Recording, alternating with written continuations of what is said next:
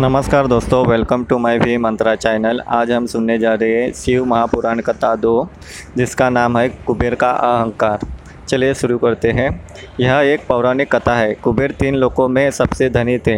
एक दिन उन्होंने सोचा कि हमारे पास इतनी संपत्ति है, लेकिन हम कम ही लोगों को इसकी जानकारी है। इसलिए उन्होंने अपनी संपत्ति का प्रदर्शन करने के लिए एक भव्य भोज का आयोजन करने की बात सोची। उसमें तीनों लोगों के सभी देवताओं को आमंत्रित किया गया। भगवान शिव उनके इष्ट देवता थे, इसलिए उनका आशीर्वाद लेने वह कैलाश पहुँचे और कहा प्रभु, आज मैं तीनों लोगों को सब, लोगों में सबसे धनवान हूँ। यह सब आपकी कृपा का फल है। अपने निवास पर एक भोज का आयोजन करने जा रहा हूँ। कृपया आप परिवार सहित भोज में पधारने की कृपा करें। भगवान शिव कुबेर के मन का अहंकार ताड़ गए। बोले, बस, मैं कहीं बाहर नहीं जाता। कुबेर गिड़गिड़ाने लगे, भगवान, आपके बगैर तो मेरा सारा आयोजन बेकार चला जाएगा। तब शिवजी ने कहा, एक उपाय है।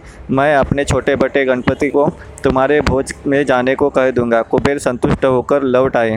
नियत समय पर कुबेर ने भव्य भोज का आयोजन किया। तीनों लोगों के देवता पहुँच चुके थे।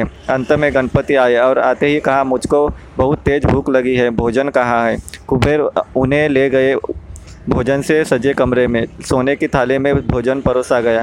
क्षण भर में ही परोसा गया, सारा भोजन खत्म हो गया।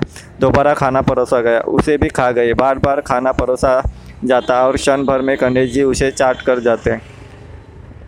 थोड़ी देर में हज़ारों लोगों के लिए बना भोजन खत्म हो गया, लेकिन गणपति का पेट नहीं भरा। वे रसोई घर में पहुँचे और वहाँ रखा सारा कच्चा सामान भी खा गए। तब भी भूख भूख नहीं मिटी।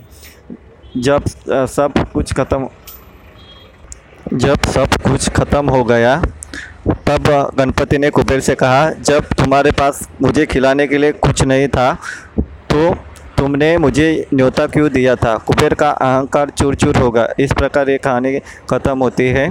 आगे का जो कहानी है, अगले पार्ट में लेके आऊँगा। Please follow my channel thank you